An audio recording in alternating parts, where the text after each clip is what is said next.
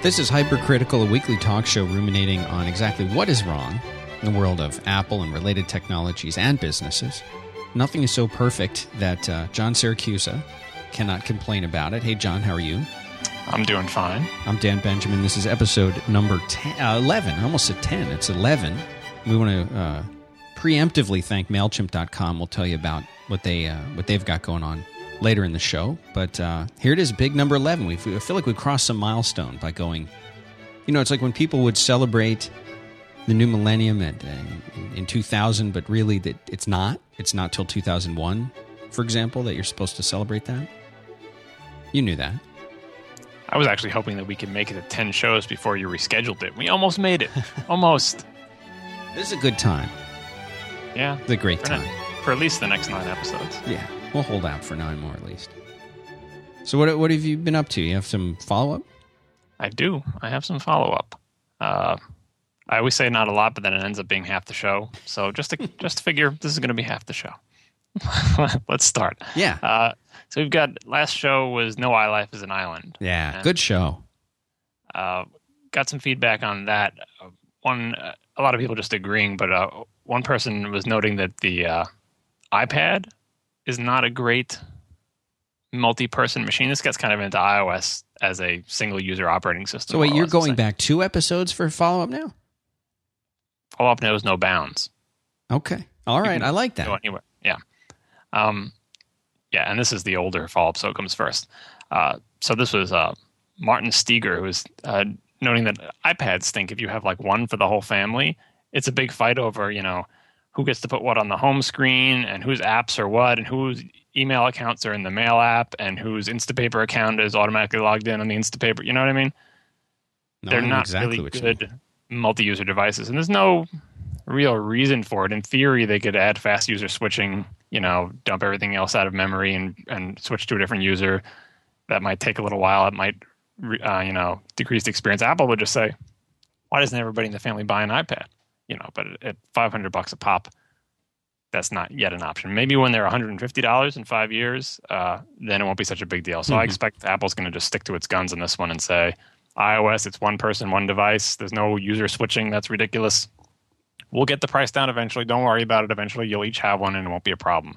It's kind of like complaining about how, you know, we're all sharing a phone in the family. We have one cell phone, and it's annoying because the home screen is not the way I want it. You know, everyone has their own phone now, uh, and that's you know the thing. So I think eventually everyone will have their own tablet thing, um, and this problem will go away. But for now, it is kind of annoying that you can't share a device. Um, and this actually is about to come up in our household because we got our iPad. You did. Yeah, you got yours too, right? No.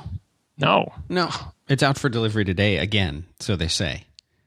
Oh, you so they tried and didn't quite make it. No, they they it sat in Anchorage. No, actually, it did sing, sit, sit in Anchorage, but before that, it was in um, it was in some place I'm not even sure how to pronounce in Hong Kong. Is it uh, Lantau Lantau Island? I don't know. It was there for four or five days. It was in Anchorage for four to five days. Then it was in Memphis for two days. And today it says it's on vehicle for delivery. It's taken a tour on its way to you. And I'm not. I mean, you know, again, I don't. I don't mind waiting. I think it would be fun to talk about it, but it, it'll get here when it gets here. There's pe- everybody wants it right now. Got to have it right now, day one. Yeah, my wife had the same problem. because We ordered one online after she failed to get one in person, and she just couldn't wait for the one to come online. So she went to an Apple store early this morning and waited in line and got one, and then canceled her online order. Yeah, I knew a lot of people that that were doing that, and yeah, I mean, uh, bring it to me whenever you get it. Bring it to me. That's fine. It is kind of annoying that they decide that the inventory goes to the stores first, and the people who mail ordered it just have to wait. You know, because it's obvious they've for the entire time we've been waiting for our order to to ship this supposed three to four weeks. Stores have been getting new shipments every single day, so it's like why not send some of those to the people who ordered theirs? But I guess they have their priorities. You know, I guess they do, and I don't. Can I? I mean, I, I I don't really understand the logic of that, of how they make how they actually make the decision of where to send what. It seems it's kind of a puzzle. I, I think they think that people who order online are the people who are going to get it anyway, so you don't have to satisfy them. Uh, and the people who go to the stores are the regular Joes, and you want to get those people when you can. Like the, the guy who ordered online knew from the second it was announced he was going to get it, or knew Right. even before that he was going to get it. Whereas someone wandering by in the mall and saying, "Oh, you know, iPad, I heard about that," and they wander into an Apple store, that gets your kind of casual, Yeah. spontaneous, Yeah. run of the mill, non tech followers, and you have to have inventory for them. If I had to make the decision, I would I would do the same thing. It's just annoying when we're one of the people who, you know, mail ordered it, but. It's, the stores obviously don't have enough stock as it is, and those are the places where you want to get the new people and poach the, uh, you know, the, the in betweeny customers. Yeah, I mean, if you, especially because if, as strange as this sounds, I think for a lot of people, this is almost like an impulse buy. Yeah, or not, not impulse buy. It's just if you're not in tech circles, by now you've probably heard about the iPad or some sort of tablet, or maybe you get it confused with the iPod Touch, which you call the iTouch. You know, you just you know there's something going on out there, but you're not. It's not in front of your mind. You're like, yeah, whatever. And you just happen to be in the mall or happen to be wherever you are, and the Apple Store is there, and you're killing time. You you just wander in and say, let me check out what they have here, and then it then it gets you because you're not prepared to see this thing. You you hadn't given any thought in your entire life about what it would be like to use a big touch screen and, and fiddle around web pages with your finger. And you do it once and you're like, all right, I've got a credit card. How much is this? Right. And you walk out with one. Something else on the iPad before we leave this one to go on the next thing. Uh, this is not related to iPads, but it's from the comment from the same guy. I'm going to guess by his name that maybe he's in Germany, uh, Martin Steeker, but he says that microwave ovens are are not ubiquitous wherever Yeah. he is. Yeah. And he says maybe microwave widespread microwave oven use might be an American thing. I hadn't given that much thought, but I suppose that could be true. I don't know. You can tell me. I don't. I I can't. It's 2011. I I am sure that in many countries they don't have luxuries of things like microwaves and th- but you get the sense that if if you can go to a corner store and buy a newspaper and you've got electricity in your house and plumbing and things that work if you're lucky enough to live in a that kind of a country you would just assume that pe- people who are listening to this show that they have a microwave Yeah, you would think We're it's gonna get first email world about thing, but, this. but yeah, but that's the U.S. centric view of the world because really we just don't know anything about the rest of the world. I don't. Not only that, he I- says he doesn't have a microwave and has never had one. How could you get by without a microwave? He says he has a steamer. How about you? so maybe like in Europe, it's not a what do you heat thing. up a can of soup in a steamer? I don't know. I Uh, guess yeah. you put that right on the stove in a pot. Take twenty minutes to get it to room temperature or something. it's it's puzzling to me, but like I said, I think both of us have very U.S. centric views of the world. oh, I, I totally think I, I know I do. so But microwaves are not ubiquitous, huh? Um, apparently not. Then again, you know, if you write about anything, someone will. This is what the show's going to be about eventually. Someone somewhere will will object or have a counter argument. You don't know if that person is representative of anything except for themselves or their one, you know, uh, pet peeve. We've there's been times I've had three microwaves Yeah, just for convenience sake. I don't want to walk to that end of the kitchen. I'll get one for this. I don't even want to go to the kitchen. We'll put one in here, the bathroom. chicken, got one chicken in, in, every pot, a microwave in every room. Put one in the car in case you want to eat while you're driving. All right, uh, the next one, Apple's online stuff. That was actually the the last show. Um, right, episode ten. yeah a couple of quick points in this a lot of people pointed out that google has exchange support for the iphone like you connect you tell your iphone to connect to it as if it's an exchange server and Correct. gmail pretends like it is Right. uh, and there were suggestions that that might work better than trying to pop our imap from it i've been a little bit afraid to try it because when i go to the link that's been provided by a bunch of people it seems to want to sync everything like my contacts and my calendar Yes, and it, stuff it like that does. It does. and I do not want to do that because Google's Gmail's contacts are horrible because every person you email to or receive email from seemingly ends up in your address book with an email only entry. And that drives me nuts. I want my email book to be, you know, to use the word of the last two years, curated. I pick the people that are in it and I, you know, tailor their entries and that's it. And I do not want every single person. I, autocomplete can put those people in there when I start typing an email address. That then it can suggest anyone I've ever emailed to or from, but I don't want them on my contacts list. So the last thing I ever want to do is allow Google Contacts to flood out like a bunch of green aliens swarming all over my. Uh, You do have the ability, I believe, and uh, the chat room seems to be saying this too. You have the ability to control what actually gets synced. But I'm I'm with you. I don't. yeah, I, yeah. that's no, not I what I'm figured, doing. I figured that ability had to be in there, but I'm still just wary of trying it because, like, if I get it wrong or I don't turn it off and accidentally sync once, you know, I gotta. I'll be spending an hour cleaning out my contacts because I didn't find the right checkbox. you the right should time. you should be wary of it. Yeah, so I use the web UI for that on, on the phone too. Uh, and another uh, person pointed out, a bunch of people actually, and I should have remembered this because I remember when it happened, that Apple's uh, calendar update. Remember when they had that new Mobile Me calendar with the new UI? Looks like the iPad UI. Yes, I sure way do. back when. Well, the external feature is like, oh, look at this new UI and it looks fancy and uses SproutCore or whatever they're using under the covers, and it looks like the iPad. But the other change internally is that apparently it's server canonical now. It's not like you know the the devices are the canonical representations and they use the computer as the waypoint. It's the server is the source of truth and everybody else uh, syncs down from that. So it was like a double change there, the UI and the model. Um, and that would be good for me if I actually use Mobile Me Calendar, but I don't. And the reason I don't is, and again, this is a, this is a barrier for Apple, not so much based on f- fact, but on perception. My perception is that if I do Mobile Me Calendar, well, c- can other people see my calendar and can I share it with them? Do they have to be Mobile Me subscribers? You know, I, we pay for Mobile Me for the house, but we don't do a family plan. We just have my one account. Yeah.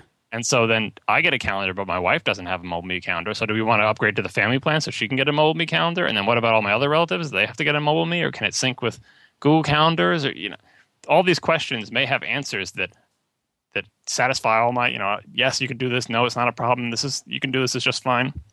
But the fact that I don't know and have no good way to find out without like paying and trying it keeps me away from it. And mo- mainly the thing keeps me away is that I use Google Calendar for free. I know every single person can use it. We can share all these calendars among our family and school and whatever else we're sharing calendars with. And there's no barrier to entry. It's again, it's the the for pay model versus the the free with ads model. And the free with ads model is a lot easier to sort of go viral than trying to convince everyone you know to pay ninety nine dollars a year for a mobile me so they can use the fancy web UI. Uh, and that, that bothers me about the family pack too. Like the family pack is better than when they didn't have it because no one was going to pay hundred dollars a year for every single person in their family. But it still bothers me that like if you only pay hundred dollars a year, yeah, you can get multiple email accounts, but you only get one of the good stuff. You get like one set of contacts and you know one calendar, and you don't.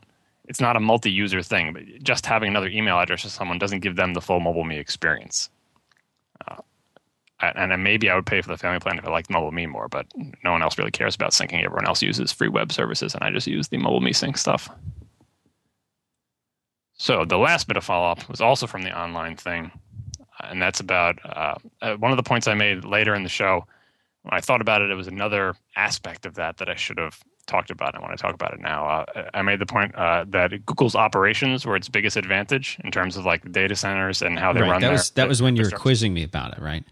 Yeah, and I asked you what you thought it was, and a lot of people would say like, "What's their search algorithm?" or "They're great at selling advertising" or whatever. But uh, I was saying that their biggest advantage is that operation stuff, and there was an aspect of it that I didn't don't think I quite focused on enough, and I wanted to revisit it. Uh, it's not so much, it's not just the stuff that we talked about in terms of how they manage the data centers, how they buy commodity hardware and have tweaked it so they have these custom things, and, and they and they build everything so the machines can fail and stuff like that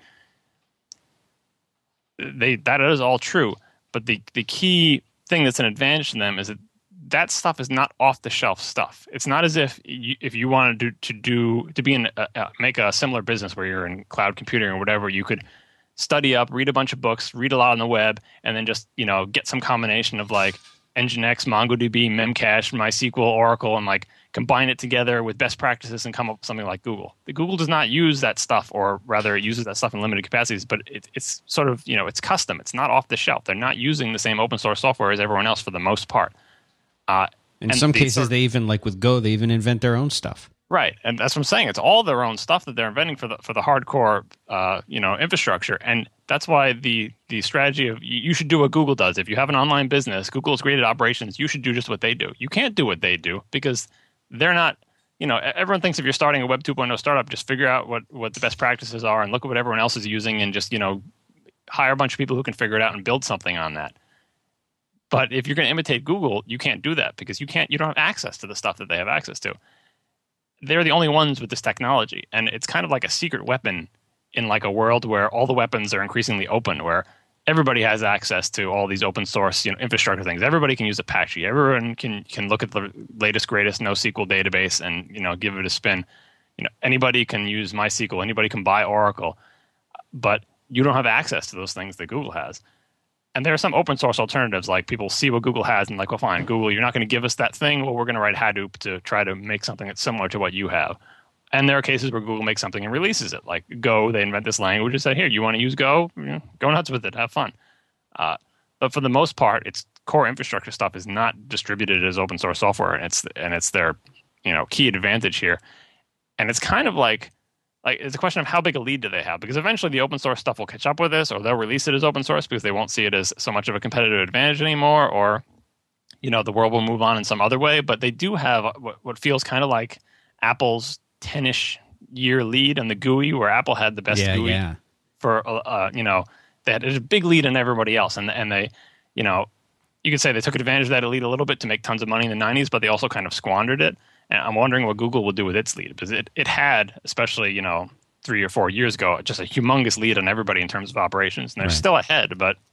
I feel like people are kind of catching up. Well, and if you if you really if you think about it, what you can do with the cloud services that are out there today, whether it's with Rackspace or Amazon or or whoever, it it it really is possible to all of a sudden scale up really really really quickly to uh, unimaginable sizes, sizes that you never in a million years could have gotten to.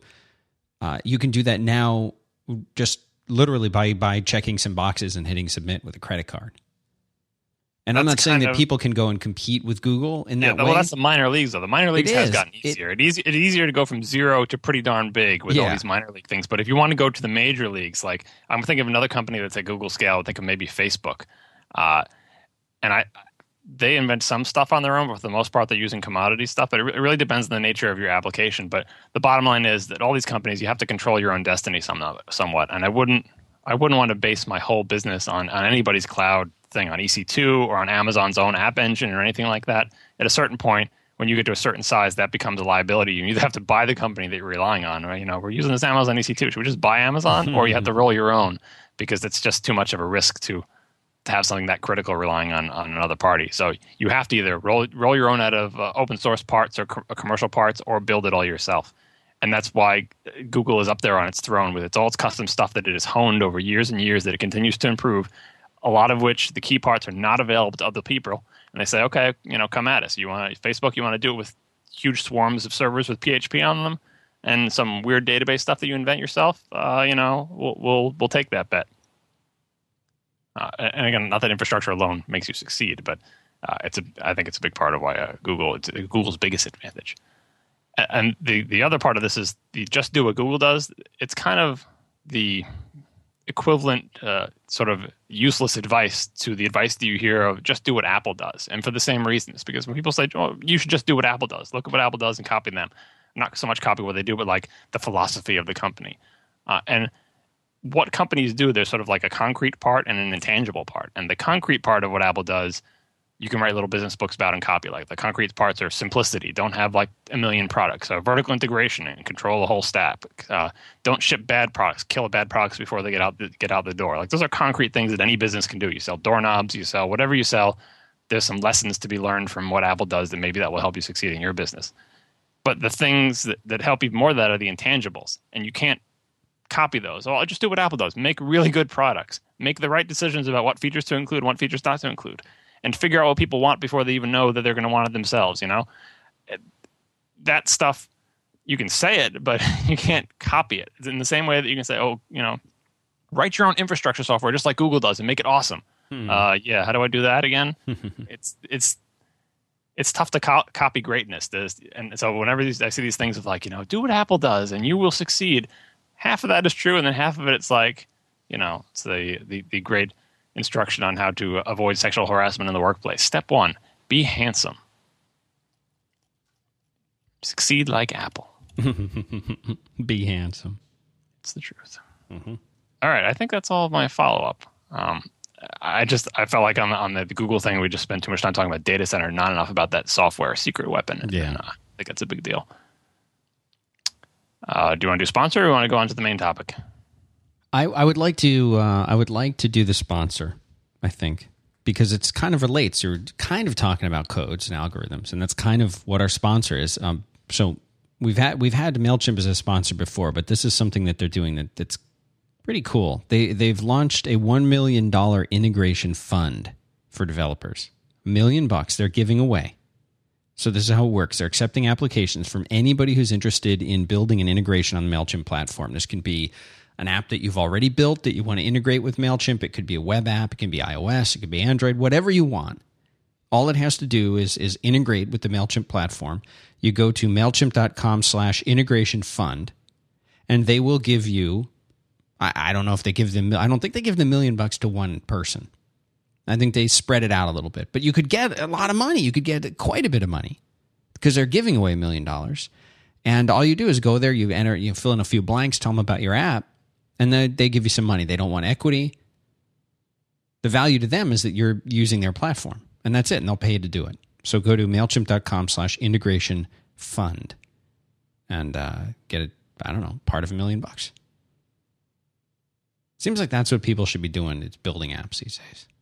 What, what a world we live in that that uh, the big thing that a company wants to sell you is is no longer like buy our widget so much as build on our platform. Right. No matter who you are, no matter what your business is, use our API. That's yeah. kind of the buzzword thing of like, do you have an API or whatever? But it really is true in, in the non buzzword sense that people are realizing to, that big success comes from platforms, and it's uh, it's an interesting change from when you just make a product and sell it from you know yeah, two decades ago. Exactly.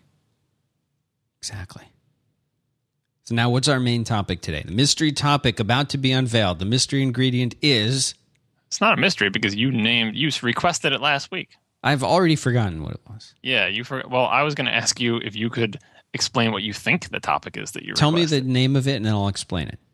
Oh, it was the uh, it was the topic that you think is about like online criticism and stuff. Okay, what's the title? I don't know. I don't have my I don't have in the topic list. I don't think we had it in uh, the topic list. It like all the other topics, it's based on some article. That article wrote. you wrote. the, yeah. the, the title of the article that I wrote was hypercritical, which is what the show is named after. And I- I really thought we would do this topic as the very first episode to kind of explain, you know, what is it that we're going to do on this podcast or whatever. But Well, look, just we would well- just cross the, the the ten mark, so maybe this is proof that we we you know we executed first, right? We delivered, we shipped it. Now Yeah, we'll well- explain it. Shake the kinks out for the first ten episodes. But yeah, if you if you made it through ten episodes and can't figure out what the hell it is we're doing here, we'll try to explain. it. right. Although I think people have the gist of it, but uh, so I'll just dive right in here. So this this article, when I wrote it, was another one of those things that was stewing in my head for a long time, and is oh, I want to give my disclaimer before we go into this.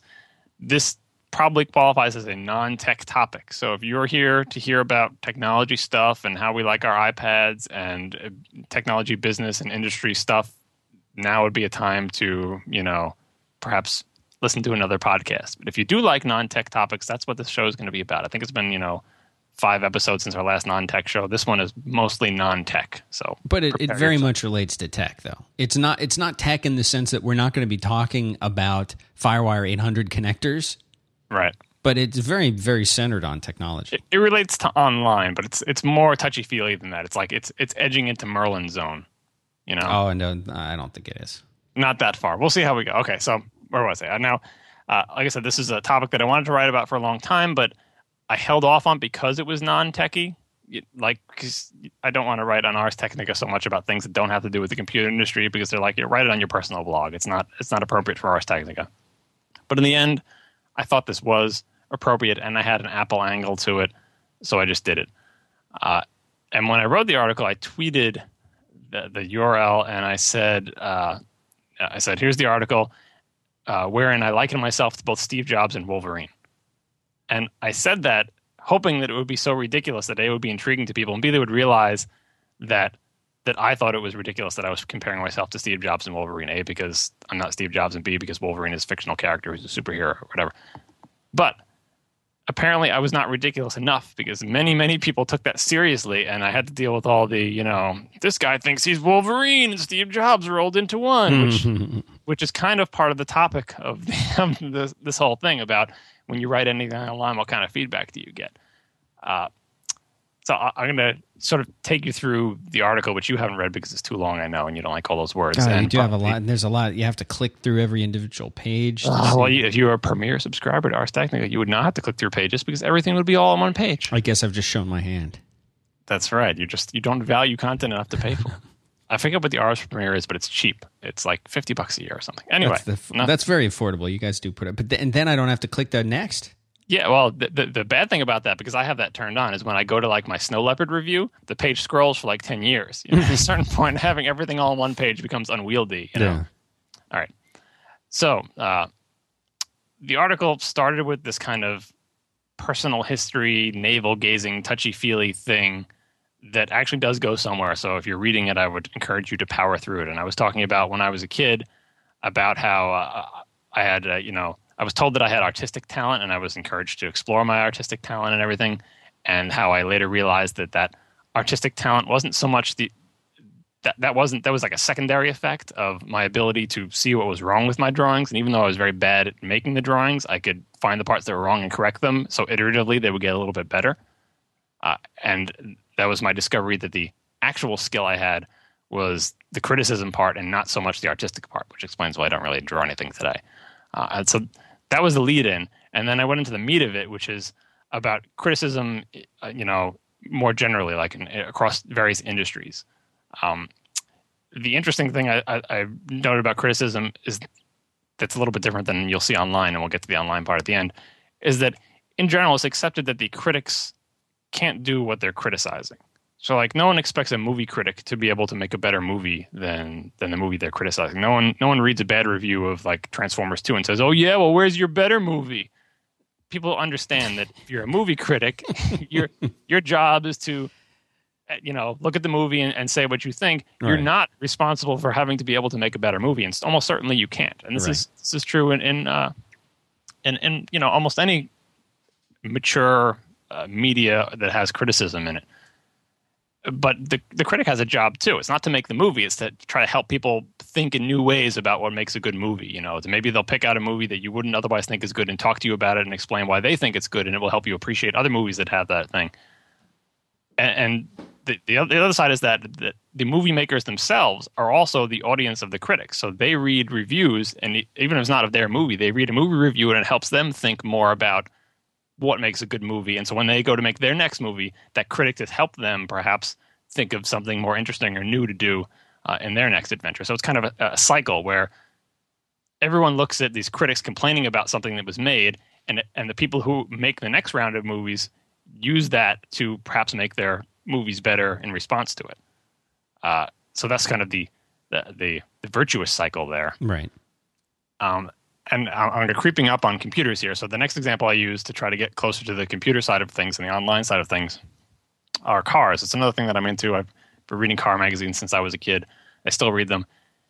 And among the things that, that, that I'm interested in, the hobbies and stuff, I I hold up car, uh, automotive journalism and car criticism to be sort of the gold standard that tech journalism should apply to. Now, if people read like uh, Auto Week or Motor Trend, maybe they think this is ridiculous. I, I, like Car and Driver personally. There are some rags in, in the audio industry, as in any uh, uh, big industry.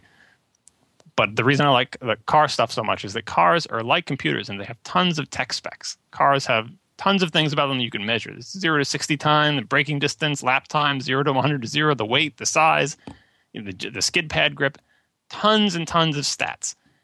And and like computers, car magazines obsessively measure those stats. Sometimes they have an entire page in each car review dedicated just to the stats. So you can look at all the numbers, and they have the, top, you know, 50 cars for zero to 60 times, and they have the, the you know highest mileage cars and the lowest mileage cars. Statistics up the wazoo, which looks a lot like computers. You know, megahertz, megabytes, hard drive sizes, screen size, size, weight of laptops, everything. Stats everywhere. But, certain, certain kind of guys just like stats, and it doesn't seem to matter whether it's cars or computers. But the stats thing kind of runs a it's a common thread through all guy stuff. It seems.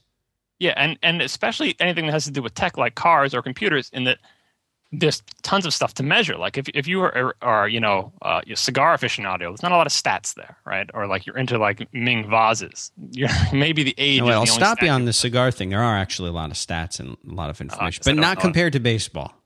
I don't know enough about cigars to know what stats you're measuring. You know, uh, no, nothing like in, you have in cars and baseball or sports. It's like like a length and circumference and, and cromulence. Uh, you, you, you, definitely would have what they call the, the ring gauge of the of the cigar, the length, which is categorized in a variety of different ways. There's the binder, the wrapper. Uh, the wrapper, by the way, is not the plastic thing that goes around the cigar. There's there's a whole bunch of tasting notes, and that there's again though I'm but just, it's not so I'm- much stats it's not like stats. measure It's with not lab, stats. With, lab, with lab equipment. You know, Yeah, stats stats are a whole different different thing, and they're really you know what sports and cars. I think even place in, in in a category apart from computers. I think it, I think you find even more stats in those things than you would in computers. Well, sports stats are a little bit different. I'm thinking mostly of things where there's like a product created by somebody, and then there are people responsible and trying to, to say how successful they were. So you make a movie, ah. and I tell you how good is the movie, and there's really not many stats except for running time in that. But there's lots of art, right? Right. You make a car, and then these car magazines are dedicated to telling you how good it is. And as I was saying before, someone in the chat room threw out there, Road and Track makes car and driver look like amateur hour. I got to say, I'm a car and driver guy. Not not to disparage Road and Track too much. It's good, but uh, I'm a car and driver guy. yeah, and me too. Always have been. Yeah. we'll get to the the reasons of that in, in a little bit, I think. Uh, so the other thing that the car reviews do, besides having all these stats, especially in car and driver, is that, and this is this is not just you know a recent thing. For the entire history of car criticism, if you want to call it that, there's been this really healthy tradition of like insight into what makes a car good, far far beyond the stats. And the best reviews of cars note all the stats about it, but then say why why do we really love or hate this car? And it's subjective and that's why people don't like it. You get these constant wars in the car magazines of saying how could you rate this car to be better than this car when look at this one has faster 0 to 60 time and this one has better fuel mileage and blah blah blah and this thing beats it in every possible stat and you said it's better? And that's car magazines do not shy away from that. I don't and car and driver in particular tends to go with its gut and you can disagree with its gut and say it's you know touchy feely stuff and you shouldn't be ever rating this car better than a corvette because a corvette beats it in every possible performance measure and you're supposed to be car and driver. How can you say this? But that, that's what they do and, and they recognize that what makes a car good is not those numbers. Those numbers help or hurt but that's not the entirety of the car. And I don't think that's really up for debate, despite the people who get annoyed when their car, quote unquote, if they're a Corvette owner and they write in to complain about their Corvettes, their car keeps losing in the comparisons. Uh, that's another thing. Car Driver does actual comparisons where they rank the cars first place, second place, third place, fourth place. They're willing to do that, but they do it based on criteria, half of which are completely subjective. Um, and especially in the 80s uh, and, and 90s for computers, that was just foreign. If you went to a computer magazine, they give you the big grid. They say, what are the megahertz? What are the speed? What's the price? And, you know, and they rank them based on that. And it was not like, well, this computer is, you know, f- slower than the other one. It costs more money and has less space, but I really like you know the feel of the keyboard and it just makes me happy to use it so i'm rating it number one. That just never never never happened in the, in the computer industry. It was computer industry was just you know stats alone and there was not any real debate about it. If, if you if you pulled something like that in a computer magazine it would be open revolt from the readers. They would say this magazine is crap. If i wanted to know how happy a computer made you feel uh, that's not why i'm reading your magazine. Tell me the stats and and rank them in that order. Or just don't rank them at all. Um, I think that hurt computers for a long time. The fact that, especially when we were kids and everything, it was just 100% about the stats because it was made by nerds and that's all we cared about. And these computers were, you know, ugly and unpleasant, but nobody really cared that much. Uh, and that's it's hurt kind of tech industry criticism. Like there hasn't been until very very recently this culture of criticism in the sense of like art criticism, like movie critics. There was only uh, statistical reporting. Um, and that's the, the reason that comes up in, in my thoughts a lot is that even the very crappiest car brands, like the car brands that by all objective measures, you know, they spent decades making very, very bad cars. Like eh, eh, brands don't even exist anymore, like Pontiac and Oldsmobile. Or, or, or and I can name a couple other ones, but I will probably already get mail from people about those. People are, have crazy loyalty to these car brands, completely outside the realm of like, you know, is this a good car? Is it reliable? Is it comfortable? Or whatever. There's like Pontiac families where they only get Pontiacs, and Oldsmobile families where they only get Oldsmobiles, right? Ford and Chevy is even more crazy. And I'm picking these American brands because in the car magazines, they were generally considered to be not as good as you know the import rivals and stuff like that. Uh, okay. And that, that was the opinion of, of the car magazines. But people loved them because they had attachments to cars that had nothing to do with how reliable is it? How fast is it? You know, like there were attributes of the car that made them feel a certain way. They want an Oldsmobile because their dad had an Oldsmobile and they're an Oldsmobile family and they love it and it makes them feel good to have an Oldsmobile, or because they know how to fix an Oldsmobile, or they just like the way they look, or they like the color they come in, they like the sound they make when they turn them on, or they like the fact that the key is on the, on the, the floor in the Saab, you know, in the middle console. because it makes them feel like they're quirky and original. they like turbo lag, whatever it is that they like about the car. People don't really, you know, people were doing that for, for decades and they didn't really feel a need to defend it. You know, if you like Saabs, that's what you like and you get yourself a Saab. And it's not like, well, you know, for the same exact amount of money, you could have got this car, which would have been, uh, had more room and had better mileage. And, you know, no one no one has discussions like that. But remember, back in the '90s, if you got a Mac, to say, you know, for the price of that Mac, I could have bought two 486 PCs, oh, and they right. would twice as fast, and they would have had twice as much hard drive space, and blah blah blah. Two discussions that you know, one discussion never took place in the car world, and always took place. It happens to this day. You know, even in articles online now, if you mention anything about Apple stuff, they'll tell you what you could have bought for the same money that has better specs. Um, so the exception to this, as noted on the thing, is Apple. The exception to these stats wars is Apple. Apple it sort of sort of did a reverse there. There wasn't this culture of mature criticism of computers. It was immature, it was stats based. Apple had to come so they couldn't Apple couldn't rely on that to lift them up. They had to come at it from the other way and say, we're going to make computers that are acknowledged to be slower, more expensive, uh, you know, doesn't have much as much capacity, so on and so forth. And we're going to find a way to sell them and become successful with it. And it took them a long time of like they, you know, they'd make the iMac, and it's like, yeah, it's successful for Apple, but you know, come on, everyone still has a PC. Right. They just kept going and kept going, kept going. And then when they went into the consumer realm with the iPod and, and, the iPhone and the iPad, they finally started to get into a realm where traditionally stats haven't mattered as much. And all of a sudden, like the playing field is getting a little bit more uh, less slanted against Apple, saying, okay, well, Apple's iPods, you know, might not have all the features, you know, as you know, less space than a Nomad, no wireless. It's pretty lame, right? But they, you know, the consumers didn't care, and once they got their toe in that door, they just ran with it, right? So now we have Apple's products being compared more like cars. People buy the pink iPod Mini because it's pink and it's cute, and they don't really care what the heck the stats are. The same reason they re- they buy a VW Bug or the new VW Bug or some a Volkswagen Cabriolet convertible, which is a piece of crap car and costs way too much money because it's adorable and they love it. you know, and it's happen it's happening now. Like this is the post PC era. Consumer devices has always been like that. You buy a cell phone because it's because it's uh, nice looking or it's slim, or you buy a razor because it looks really cool and futuristic, and you feel like you're using a tricorder with it. You know, stats were not a factor there, and, and, computers are becoming like that. That's why you're seeing Apple, you know, zooming up the ranks in in the PC realm. Is that PCs are starting to enter that realm too, where they're they're fast enough, and so you're not too worried about stats. But man, those MacBook Airs sure look slick, right? Mm-hmm.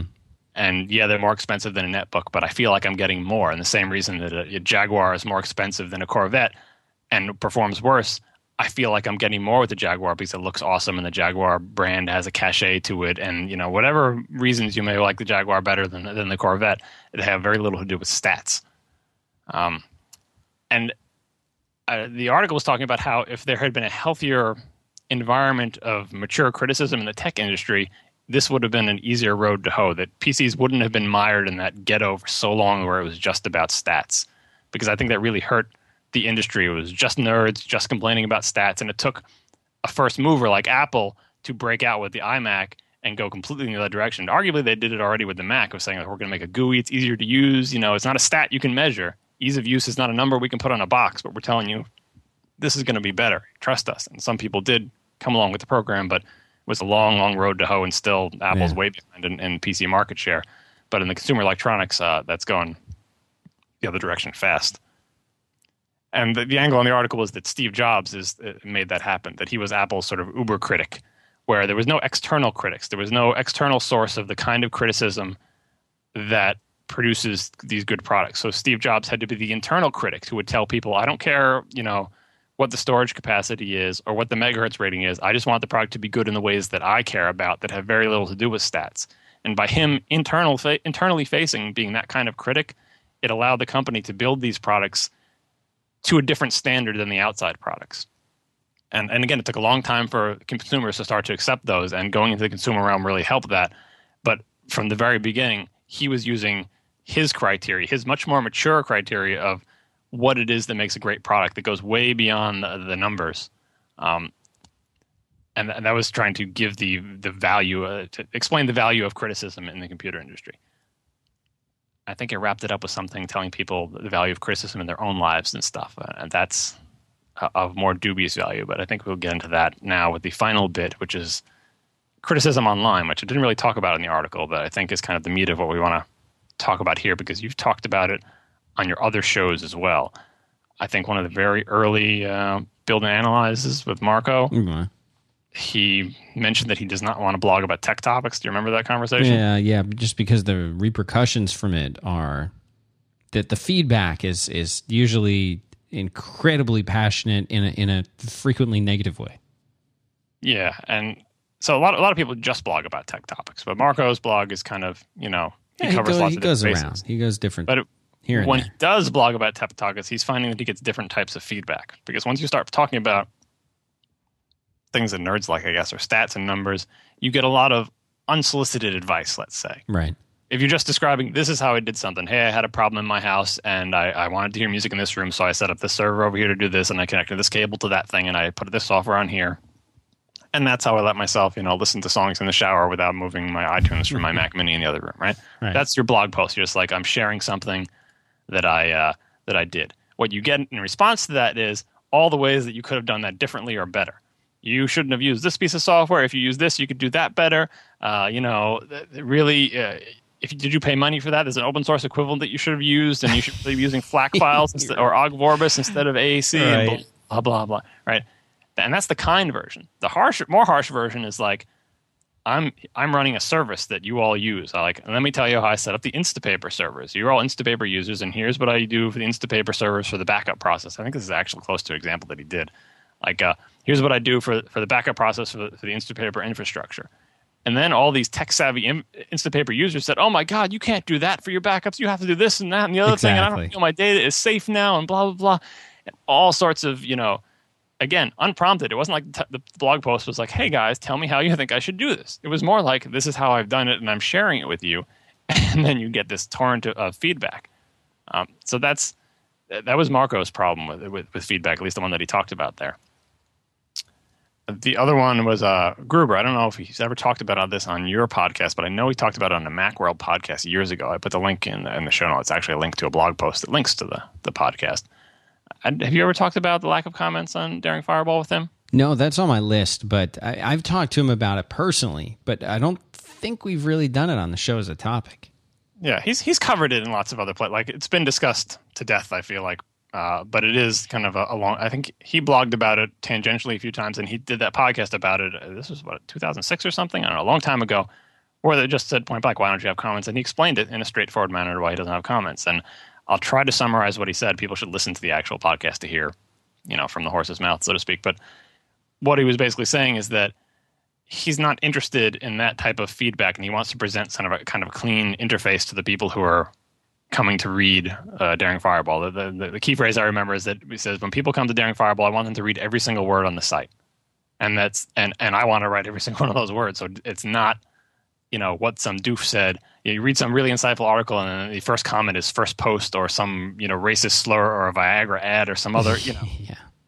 it kind of re, you know takes away from the experience. So this is coming from a different angle. Not so much I don't want to hear what people have to say because it gets tons of feedback email, I'm sure, but I don't want other people's words on my site because this is my site and the experience I want to present is just my words in the amount that I want them and you know you have your own site for putting your own stuff on.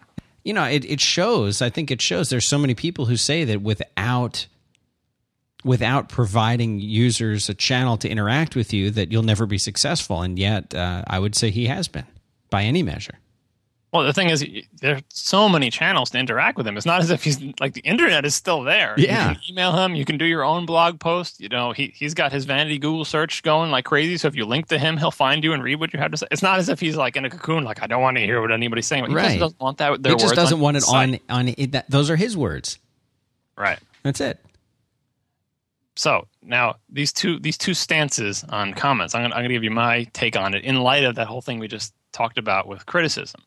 Uh, and, and what I'm going to say is true for me, just as it's just as what Gruber and Marco said is true for them. So it's not an endorsement of one particular philosophy or the other. Uh, it's really just you know another viewpoint in, into the stew here.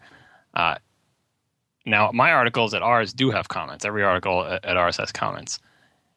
would And you I change that would you you, you like No. that I love comments. Now, Ars kind of has the best of both worlds in that when you look at an article at Ars, you don't see a single comment. So that gets rid of the stupid thing where someone gets to the end of your wonderful, insightful article, and then the next sentence they read is something horrible and offensive or Mhm. stupid and obnoxious. You don't even see those because it's you have to click to see the comments. So it has the advantage of a site that's not you know crapped up with other people's inane words. But I do like to see the comments on what I write, and I, I love the comments. I love everything about the comments. I love the good comments. I love the bad comments. I love everything because in light of this whole criticism thing, when I see comments on anything that I write, I want to see people criticizing it or trying to criticize it or saying what they didn't like about it. And individually, those comments may be, you know, oh, this guy didn't understand what I was saying. This guy is has some other axe to grind, or this is totally wrong, or whatever. In aggregate, combined together, if you if you write a big thing and 50 of the 400 people who comment all have some particular complaint, whether you disagree with that or not, I feel like that's time to figure out what it is that they're on about. Like my, my view is that in aggregate, there's some kernel of truth underlying every negative thing said about you online. that doesn't mean what they say is true. It may mean it may be like a third order effect where they're mad about X and then, and then made them mad about Y and then they said Z and Z, you know, you can say, well, the Z is totally not true. Well, so why are they saying that? Why are why are some large percentage of people complaining about this? What what is possibly true about it? And a milder version is that if someone says this thing was too long, or uh, I was bored, or uh, you talked about topic X for too long, one or two guys are always going to say that, right? Yeah. But if half your audience says you talked about X for too long, it's time to think about that. Is, is it time to say maybe I didn't think about X too long? No, maybe you just talked about it and didn't make it interesting enough, or maybe you didn't good, do a good job of explaining why it was irrelevant, or you know, there's 50 other reasons to, to, to think about what, what the problem might be. But you know, I, there's tremendous value in that feedback. Now, that feedback can come by email too, but I found that the comment feedback tends to be like more more evil, yeah, more evil than email feedback. People email you generally tend to be polite, more polite than comment stuff because there's no audience. That was the. Uh, I should link to this. The. It's a good point. A really good point. Gabriel, some something something Gabriel uh, law of internet dickwads. Help me out. Uh, I yeah, it's, a, it's a penny. It's a penny arcade strip, and basically it's a blackboard with an equation that says anonymity plus audience equals jerk. Although I think it uses a more harsh word, uh, and it's the fact that everyone can read. Yeah. KJ Healy says internet dickwad theory. Yeah, it, it, has a longer name too. Someone from the chat room will get it eventually. I'll put it in the show notes. Uh, but the fact that comments are out there for everybody to read and have an audience that makes people misbehave because they're not they're not just communicating with you. Comments are communicating with you, and they know that everyone else is going to read the comments too. So they have an audience for stuff. So it's very different from email where they think they have the only expectations that you are you're the person who's going to read this. They're writing for you, but they're also writing for their audience to try to pump themselves up in the eyes of their audience, to try to make themselves feel better about themselves for putting down some popular writer in, in, a, in a comment type of you know atmosphere. Uh, speaking of that, someone put in the uh, in the chat room, and I already have in the show notes the Daring Fireball with comments Safari extension. Have you ever seen that? Yeah, I have. Yeah, that's that's great, and I actually run that sometimes. I'm sure Gruber hates that, but because I want to see what people what people have to say. Now, it's obviously a self-selected audience of people with an axe to grind against Gruber or whatever, but every once in a while I fire it up and I peek at what people are commenting on uh, the articles. Most of them are bad because again it's self-selected for people who are inclined not to like stuff. But every once in a while there's there's a little you know funny nugget in there or uh, insightful nugget buried in, in all the, the dreck. But it just goes to show how desperate people are to have an audience and a place on, on, a, on a popular site. Yeah. Uh, and, and so the other thing about comments, uh, aside from emails, that it's less of a barrier than, uh, than sending an email. is certainly less of a barrier than doing your own response blog post. And again, that's good and bad. It's good that there's a barrier because it keeps out the people who just have one stupid comment to say uh, they're not going to do a whole blog post about their one stupid uh, snarky thing, and they're probably not even going to email you their snarky thing. But if there's a comment box at the bottom of the article, they'll put it there. But there's also advantages to that low barrier, and, and one of the advantages is that you get things like typos or factual errors reported really fast because people who note a factual error when they're reading like you have that finger laziness where you're like oh do i really want to start a new email? Find this guy's email address and send an email and type it in and put a subject line to you know. It seems like more work but if i can just scroll to the bottom of this box type in my name or if i'm already logged into the site with some other thing and hit a button on the same page that i'm already reading i can say hey you left that letter e on this thing or hey you missed a semicolon there or actually you know this thing came out in this year and not in that year. And in the magic of online publishing it's great to have that feedback as fast as possible and with the biggest volume as possible. The comments are kind of like the chat room of the, uh, the you know the five by five chat room of the uh, the world of static writing instead of podcasting. You get this audience of people collaborating to help you improve your article in the first five minutes that it's up. Right. So the, the comments start streaming in, the errors and the typos go in there, you fix them, you refresh the article, and then you respond to them in the comments and say that you fixed them. And by the time the, the you know the 2000th person comes along, a lot of the obvious errors are gone. Uh, and that's definitely something I appreciate from uh, uh, from comments where there's a low barrier to entry uh, to writing them up. And the the final thing I have on this is something that came up a few times in email and in the chat room about the music that precedes this show. Uh, we had Yeah, we get a lot of that- feedback about that, surprisingly. Yeah, but we've talked about it on the show a few times, so people have an opinion one way or the other. What was the old song? I forget what the name of it was. Rondeau uh, by uh, Mouret. I think these are both uh, words that are not English, so I cannot pronounce them correctly. So I I, All right. I just do it once. But that's well, people people called the old one the Masterpiece Theater, yes, it was reminiscent of that. Yeah, and the new one is some what is it a Mozart thing? I don't Yeah. remember. yeah, that's what Yeah. you wanted. It is it is now what you wanted it to be. Yeah, and so originally when you were looking at classical music themes, you you threw one out to me and you said, uh, "What do you think of this one for classical music?" And I did my typical hem and hawing about how I didn't want any music at all, but if we had to pick one, that one is fine. But then when the, the show came out, you had put a different song in front of it, either because you forgot what I suggested or because you just picked a different one. Yeah, I just picked it. So I, com- I, com- I complained about it, and then so you, you brought back the one that I originally had picked right. uh, on the more recent shows. So we got some email, some people saying, "Hey, I like the new song; it's great." Other people saying, "Oh, I missed the old song." So what do I do with this feedback? Like it's not comments; it was people, you know, emailing or whatever. But wh- Sure. what do I do with this criticism? I've got criticism 50-50 on both sides, and I've got my own opinion that I just like the new one better. But hearing enough people say that they like the old one better makes me think, well, why? Why do they like the old one better? They like the old one better just because it's the first one they associated with the show, and now they, you know, you just fear of change. Anytime you change anything, like you change the interface on a computer, people flip out because they're used to the old way or whatever.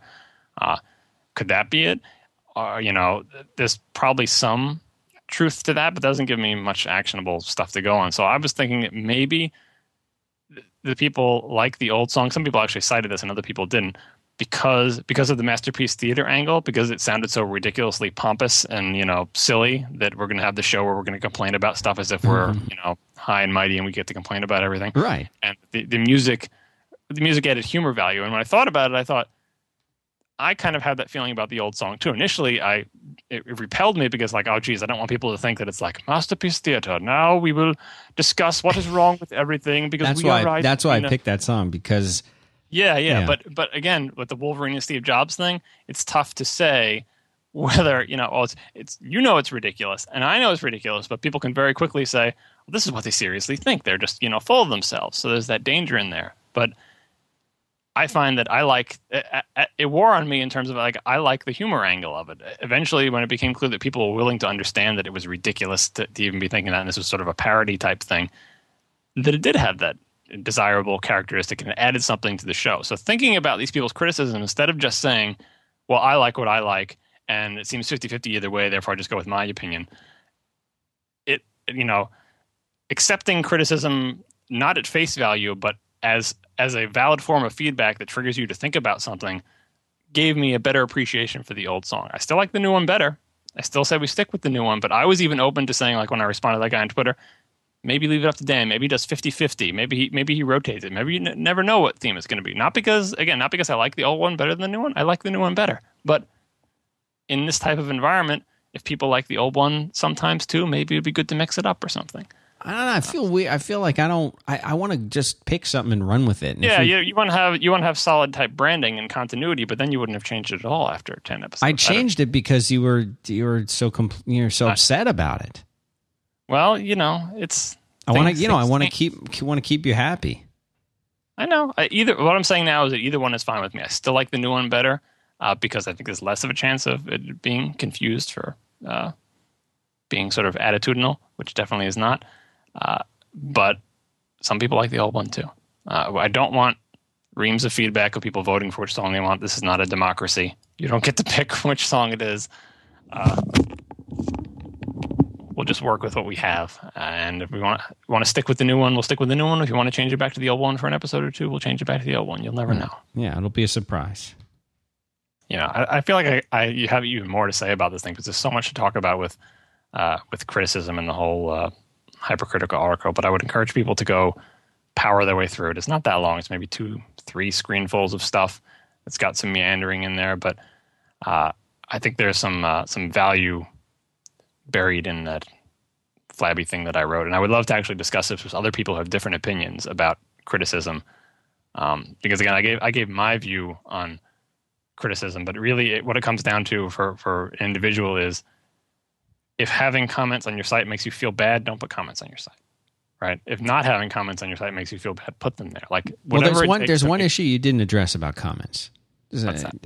Is and this is the situation that I ran into on HiveLogic because for many years I had no comments. Then I brought then I added them, and when I added them, they they were they were quite popular. I mean, some posts would get hundreds of comments. That was not unusual, and most of the posts that I was writing after a while, a lot of the time I'd write about technical things and, and I might do a tutorial on, you know, how to install MySQL on, uh, you know, Mac OS Tiger, for example. And this is, this is back before Homebrew and other things that made it much easier to, to do that kind of thing.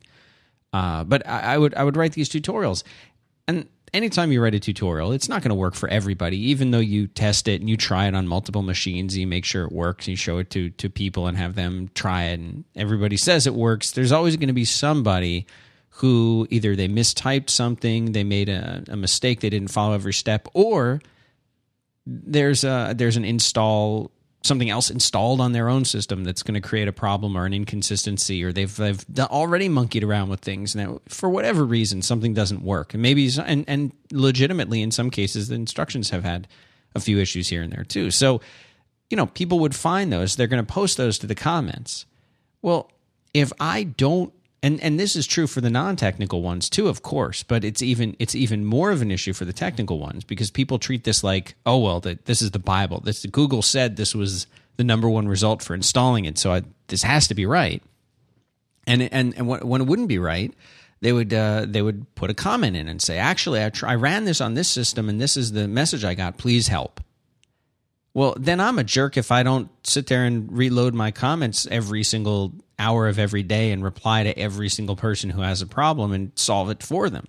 Now, this is a specific, unique kind of case, right? But there are a lot of situations where if you write a piece that is somewhat controversial, and I saw this a lot of the time with the comments on uh, on a list apart when I wrote that uh, CMS, uh, we would see that a lot. That people would, you know, an author would go and write this piece they they're not even thinking that it's controversial or even you know they're they're hoping it's interesting enough for people to read it. It turns out they they proposed something that's controversial. It's some CSS thing that oh my gosh I can't believe you would have proposed this. And then they'll get hundreds of comments from people basically calling them out or, or insulting them or or whatever whatever you see in comments. And meanwhile, the author didn't even know it. They just submitted this piece to a list apart, and they got told it was going to be published, and they're off, you know, giving some talk in Belgium so it's, you know, th- then they look like a jerk because they're not responding. They're ignoring people. And comments are very much a responsibility, I think, of the site, if not the author, too, to get in there and, and respond. And that's the reason why I just don't like comments anymore. Because to be honest, and I've I've gone back and forth on on the five by five site saying, yeah, I should I should do comments. I should put comments there. But that's something I want to hear from you about. What is is there an obligation as the author, as the creator, as the owner of a website or a curator to the, d- jump in and do that? I guess two two parts of this. One is the the, the more cut and dried part, which you didn't mention too much, which is spam. Yeah, spam no, done by robots worst. or even by people. Worst. Spam is a factor in comments. Uh, terrible. And it's kind of like it's a factor where personal opinion doesn't go into it much. I don't think anybody likes to read spam comments, uh, and no one likes to receive them. So they're just they're a fact of life, like the weather when you sign up for comments, you are also signing up for the responsibility of dealing with spam. As I would say, you can't have comments unless you are willing to take that responsibility. So this has nothing to do with personal feelings or anything like that. It's just like you just got to deal with it. So right. right off the bat, that's enough to kill comments on in lots of situations. But you can say, I love to have comments. I love everything about comments, but I simply do not have the time to deal with the spam. Yeah. And that's you know that's that's cut and dry. So we don't need to talk about that too much, except for the fact that like like when you asked about comments for the site, I I I said to you, no, don't do comments because do you really have time to deal with all that spam? It Yeah. seems like you're, you know, you, you guys got too much other stuff to do. It's not along the critical path for now. Maybe someday later where you can have someone deal with the comments, and then that will not be a factor anymore, and we can talk about other factors. All right. So other factors. I'm gonna try to tie this into what you were saying about your MySQL post. But when I talked earlier about doing what feels good for you, someone said that it was a cop out. That you know, don't be wishy washy. Give give strong assertive advice about what you should do. Is criticism good or bad? Should you have comments? Yes or no? Uh, and again, I think they were just being silly. But there's there's something to that. In that, when you were saying about the MySQL thing, where you you post that type of article that, that goes out of date. Uh, you don't have. I guess you didn't have the comments closed on it, but that's another that's another hedge against this. If you have the comments cut off after a certain point when the article gets to a certain age, Yeah. Yeah, the door closes. But Yeah. ignoring ignoring that for now. And then someone comes and comments and says they have a problem. And what you said is that you said is you know, and then I'm the jerk for not, not helping them. I look like a jerk to other people who might read this to say, hey, this guy put these instructions, and then people had all these problems, and like the, the bottom fifty percent of the comments is people complaining about problems. And now they think you, as the owner of the page, are a jerk because you didn't help these people. Yes. Well, so that that right there is when it changes from let's discuss the value of comments or whatever to how do you feel about it? Because if you feel like a jerk, nothing anyone's going to say is going to make you not feel like a jerk. You feel like a jerk because you feel like you have a responsibility to, to those people to help them. And you don't want to feel like a jerk, so you're not going to do that. And there's nothing you can say about, well, really, you should know the comments are just wonderful because they help you learn about what you're doing wrong and blah, blah, blah. Doesn't matter. If you feel like a jerk, that means you've decided your value system is that I have a responsibility to the readers of my site to, to help this. Or even if your value system is simply, I don't want other people to think I'm a jerk because when they read this, it looks like I'm a jerk. That that's that's a value judgment on how you feel about something. There's nothing inherently jerky, I would say, objectively, about having a blog post that three years later uh, has has a bunch of people who are having problems with it because it's old. Because like if you have a date header anywhere on that post, anyone with a brain can look at it and say, "Well, this thing was written in 2004, so yeah, you're having problems." You know, like there's nothing I, I there's nothing in there that says you know you are doing something that's bad to people, right? But if you feel like you're doing something bad to people, it means you have, you feel like you have a responsibility to you know to help people or to help everyone who comes to your site or to at least or maybe you just feel like you have a responsibility to not look like you're you know you're a jerk in your own eyes on the site Yeah. that's a personal the personal decision and it is a value judgment that has nothing to do with the inherent quality of the comments or the nature of comments has everything to do with how you feel as a person about that now i'll give an example for me for me if i was in that situation I would not feel like a jerk because I would say, look, anybody who comes to this thing and thinks I'm a jerk because a bunch of people in you know a post from uh, 2004 uh, are having problems now in 2011 because the instructions don't work for them on their snow leopard system. Anyone who thinks I'm a jerk because they can't read the date header there, I'm willing to be a jerk in their eyes. So I'm willing to say, if, if you can't figure out that systems change over time, and and th- and these instructions don't work, you can't by bother to read the date header, you can't figure out that this is old, then I'm okay with you thinking I'm a jerk because it doesn't bother me in the slightest because I feel like it's not my responsibility to keep everything I ever wrote up to date forever. If I write instructions and I put this is for this version of the software and here's a date header whenever and you can't deal with that, I don't I don't feel that uh, problem with that at all. Same deal with email. Like some people feel bad when they don't respond to every piece of email and it's like this great personal struggle to get to the point where they can not respond to all of their emails. I've never felt that.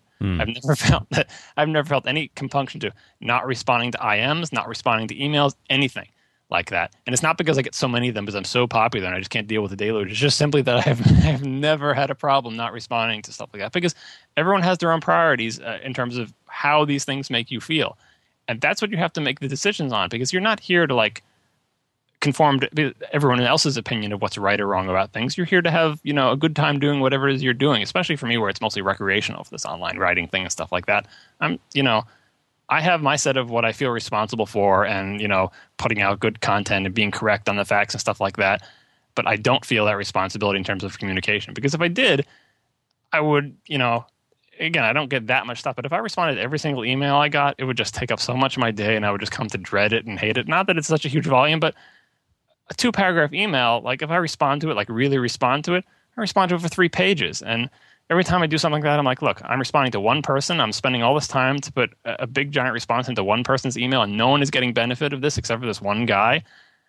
Would would this guy's question be better for me to address in a public forum where whatever it is I have to say about it can be read by the seven other people who are going to email me on the exactly the same topic? You know what I mean? It's the same reason that I like most of the five by five feedback I do respond to with a one or two liner especially if it's just something simple about, hey, did you know about this or what about that? that? Those are easy to do. But mostly what I'll take from those is the ones I don't respond to is that I'll throw that into the feedback and I'll say, someone wanted to know about this and we'll talk about it on the show where everybody can hear about it. Um, I'm, I'm, drifting off a little bit here, but what, what I wanted to get to was that the whole, the whole angle on the comments thing was the, the nugget of truth buried in all this is whenever you came to the conclusion, this happens, this happens, therefore I'm the jerk. I feel like a jerk. I feel a responsibility. It has everything to do with what you feel about that. And that's why I think giving some sort of hard and fast advice of you should always have comments, you should never have comments is pointless because like what are we all doing here? We're not we're not here to try to satisfy everyone else's opinion of what we should be doing. We're trying to do what we want to do. So decide what you want to do, decide what you're comfortable with and and do it.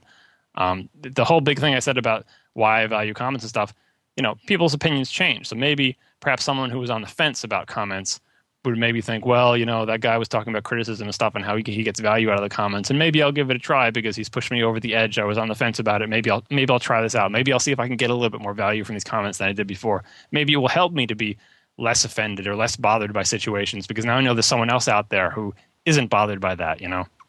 And it takes a long time. Like if you haven't been on online for a long time, I remember when I first started on the internet, you know, typical internet noob just arguing with everybody, getting offended about everything, personally identifying with the Mac platform and doing all these Mac Windows PC wars. You know what I mean? But after a decade or two of it, you tend to develop more of a, a thick skin. But some people never develop it, especially on certain topics. Like Marco has not developed a, a thick skin about dealing with what other people have to say about his tech setups. Otherwise, he would just do tech blog posts and not really care what the heck anyone else says. Uh, maybe he'll never get to that point, but getting to that point is not like a it's not like a finish line. It's not like you get a prize for it. You feel the way you feel about it. It's not hurting him in terms of you know his his life choices that he he's you know he gets annoyed by uh, technical feedback and stuff. Some people just find it, things more annoying than other people. I the reason I don't find it annoying is because I ignore it. the same reason that you know Gruber probably doesn't find a lot of his harsh feedback as annoying as other people might think because he's decided that this feedback is uh, you know he disagrees with it. And it's just that we just have to agree to disagree. And it doesn't weigh on him that like this, this certain group of people really feel he should have comments. He's decided what he wants on his site and he's not put upon by all these people saying you should really have comments you know? So that's why i think this really is a personal issue and it's more of a again more of a merlin topic than a than perhaps a uh, tech topic or an apple topic especially when it comes to to feedback online. I don't think it's uh, too far off from your usual stuff but it really comes down to making it sound like maybe you don't. Yeah, maybe you don't care. Well, uh, that's that's part of it. The thick skin thing is at a certain point, especially as you get older, you just stop caring about certain things that might have bothered you a lot previously. And I'm not, not even going to say whether that's good or bad, but it just is what it is, uh, and it changes the decisions you might make about uh, about feedback. For for companies, it's a little bit different because your main issue is not how do I feel about this, but like, does this help the company? Does this hurt the company? And, you know, all, that becomes a lot more of a dispassionate business decision about weighing the, the benefits uh, in terms of networking and, and uh, you know, social interfacing and viral marketing, all that stuff versus the cost of hiring the guy to deal with the spam and hiring the moderator and stuff like that. But mostly I'm talking about on an individual basis, individual blogs. Right. right individual, you know, articles and an individual author responding to comments. Uh, I also think, actually, on the comments, one more thing on that. I really love to be able to interact with the people who read what I write, and I find that even like old school newspaper guys love that stuff, and that like their entire life, you know, they they were spent forty years in the newspaper business, and, and they always run the newspaper, and then they write it online for the first time, and they see that first five or six comments appear underneath their thing, and they just it's like crack. They just cannot get out of it because for their entire career they'd been giving the copy to the copy boy or whatever the heck. I know nothing about the music newspaper industry, whatever. And it goes off to the presses, and then it comes out, and maybe they can see people reading it on the subway and like peer over the shoulder, or like see if they're smiling or frowning when they're reading my op-ed or my movie review or whatever. But it is nothing like write it, post it, stare at the screen for five minutes, hit reload, and see twenty people give feedback. And that loop, especially to like people who have never been exposed to it, like the internet versions, the internet instant feedback versions, like those newspaper guys, it is crazy. Like Roger Ebert is a good example of that. He was not online, but he got hooked big time with oh, the yeah. whole instant feedback and stuff like that. That's an obvious benefit of comments that if you like that sort of thing, it's it's like nothing else. And I do like having that feedback and engaging with the readers, not engaging to like try to correct them or, or you know argue with them about things. Although sometimes that's fun to do too. Uh, but some people enjoy that kind of engagement. Some people do not like that kind of engagement, and some people feel the responsibility to do that kind of engagement, even though they don't enjoy it. It's like, well, you know, if someone asks me a question in the comment, I feel like I'm a jerk if I don't respond to them. If that's the way you feel, and you also don't want to respond to them, don't have comments, Yeah. right? So I think that's the, the calculus on uh, on that stuff. Mm-hmm. I would love to hear you talk to Merlin about this. He he he touches on it sometimes in some of his things about uh, not letting other people's uh, concept of what they expect of you define what you want to do and all that stuff. But I would just love to hear him go to town on. Exactly, have him do the exactly same show as mine, but it'll be totally different. Online yeah. criticism, comments, stuff like that. Love to hear what he has to say. Yeah, that sounds like a good topic. Although, of course, you can't really dictate topics to him, can you? N- not really. I mean, the, the royal you, like, cumulatively. Nah, he comes up with them. Nobody puts Merlin in a corner. That's a great, great movie reference. I wonder who will get that. Don't email us. That will not be the title of this episode, by No. the way. No, no, we I already, a. I already have a title for this episode. Oh, what I'll is tell- it? I'll, I'll tell you afterwards. Okay. But I already picked it. I'm, we're, we're so ahead this week. You picked the topic last week. I picked the title as soon as you picked the topic. Nice. We're ahead of the game here. We do have a few potential titles. Josh, uh, Yeah, I'm sorry, Josh. what- I'm ignoring all your titles. I've got one picked. Josh, tell me, uh, tell me what they are. We'll throw them out there. But yeah, I think, uh, I think this is, um, this is such an interesting.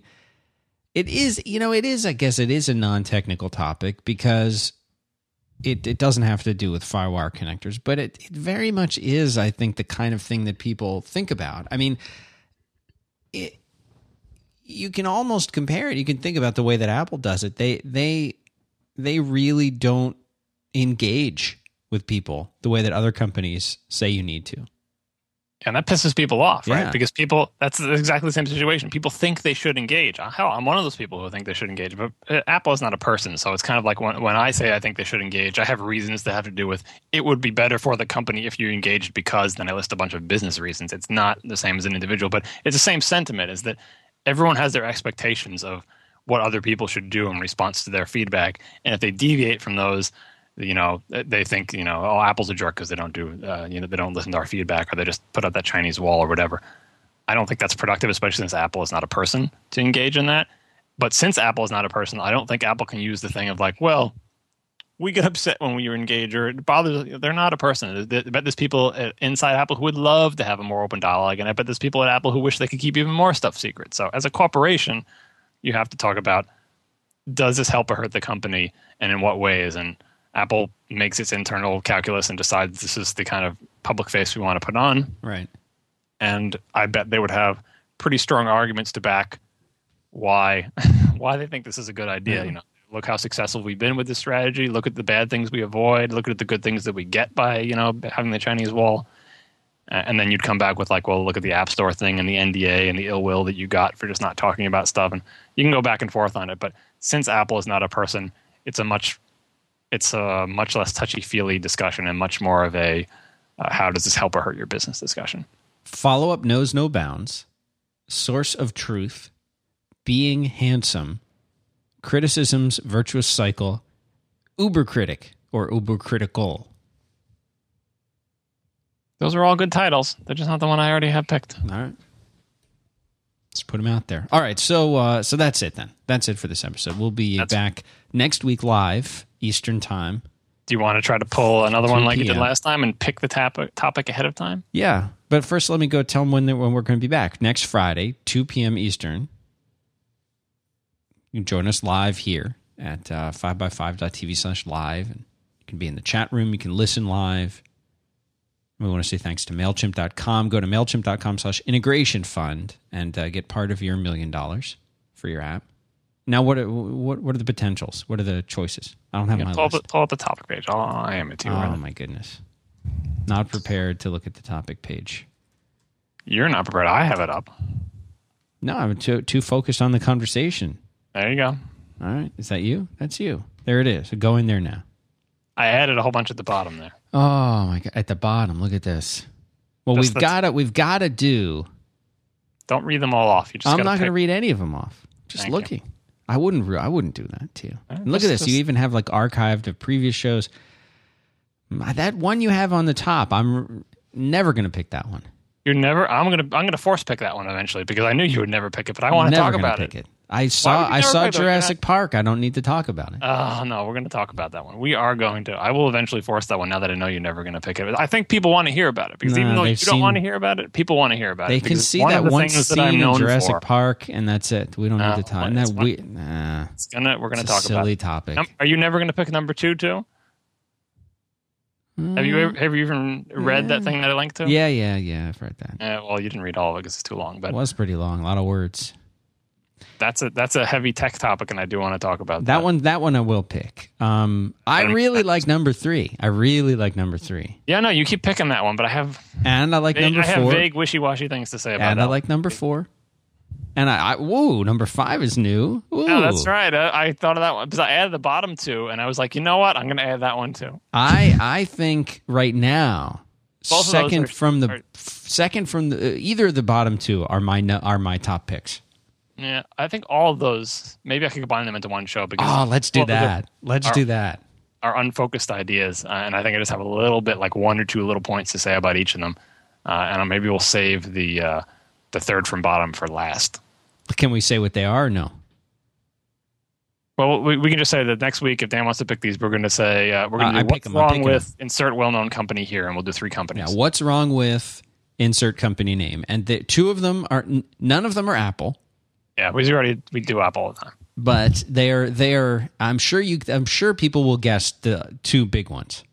Yeah, we But do. there's we a third one in there that that will make Nobody people will guess. people will cry if they if, because no, but it. nobody has that. Have you ever heard anyone have that discussion? no Never, right? never And and I and I was thinking about it. Like, you know what? I have plenty to say about it, but you never hear anyone talk about it. never and I'm I'm ready to defend it. I will stand up and defend the third it. No, company. you you can't you can't defend it because Oh, I'll defend it. It's, it's not like I'm going to say eh, for any of these companies, this company is the devil.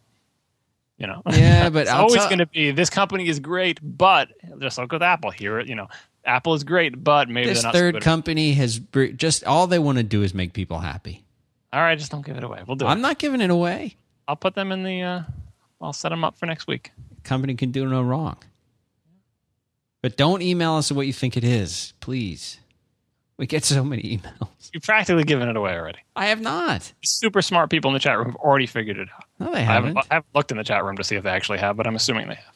If anyone is still listening, they figured it out. They are throwing out names, and I won't even give them. Yeah, I- I'm not even looking at the names, so I don't know if it's actually been. I out won't. there yet. I won't spoil it. Uh, but uh, I'll tell you later. You'll look at it, and the, the people are all way off. All right. So listen, that's it for this show. Thanks to to Mailchimp. Thanks to you guys for tuning in. We need you to rate the show. That's what we also need. We, it, it's really helpful when you do that. Rate and review because the reviews are my comments, man. No comments on the site for, for well founded reasons. Dan doesn't have time to deal with that, but let let iTunes deal with your spammy comments. Yeah. And Put your uh, Viagra ads into iTunes and make some poor guy click it away. But we appreciate you listening. And uh, John, as always, another great show. Always enjoying to uh, a great time. Always enjoy doing this with you. So thank you. John Siracusa can be found on Twitter at Siracusa. There is no Z in Siracusa. That's how you remember how to spell it. I'm Dan Benjamin, uh, also Dan Benjamin on Twitter. And uh, we hope you enjoyed it. And we'll see you all next week. Have a good one.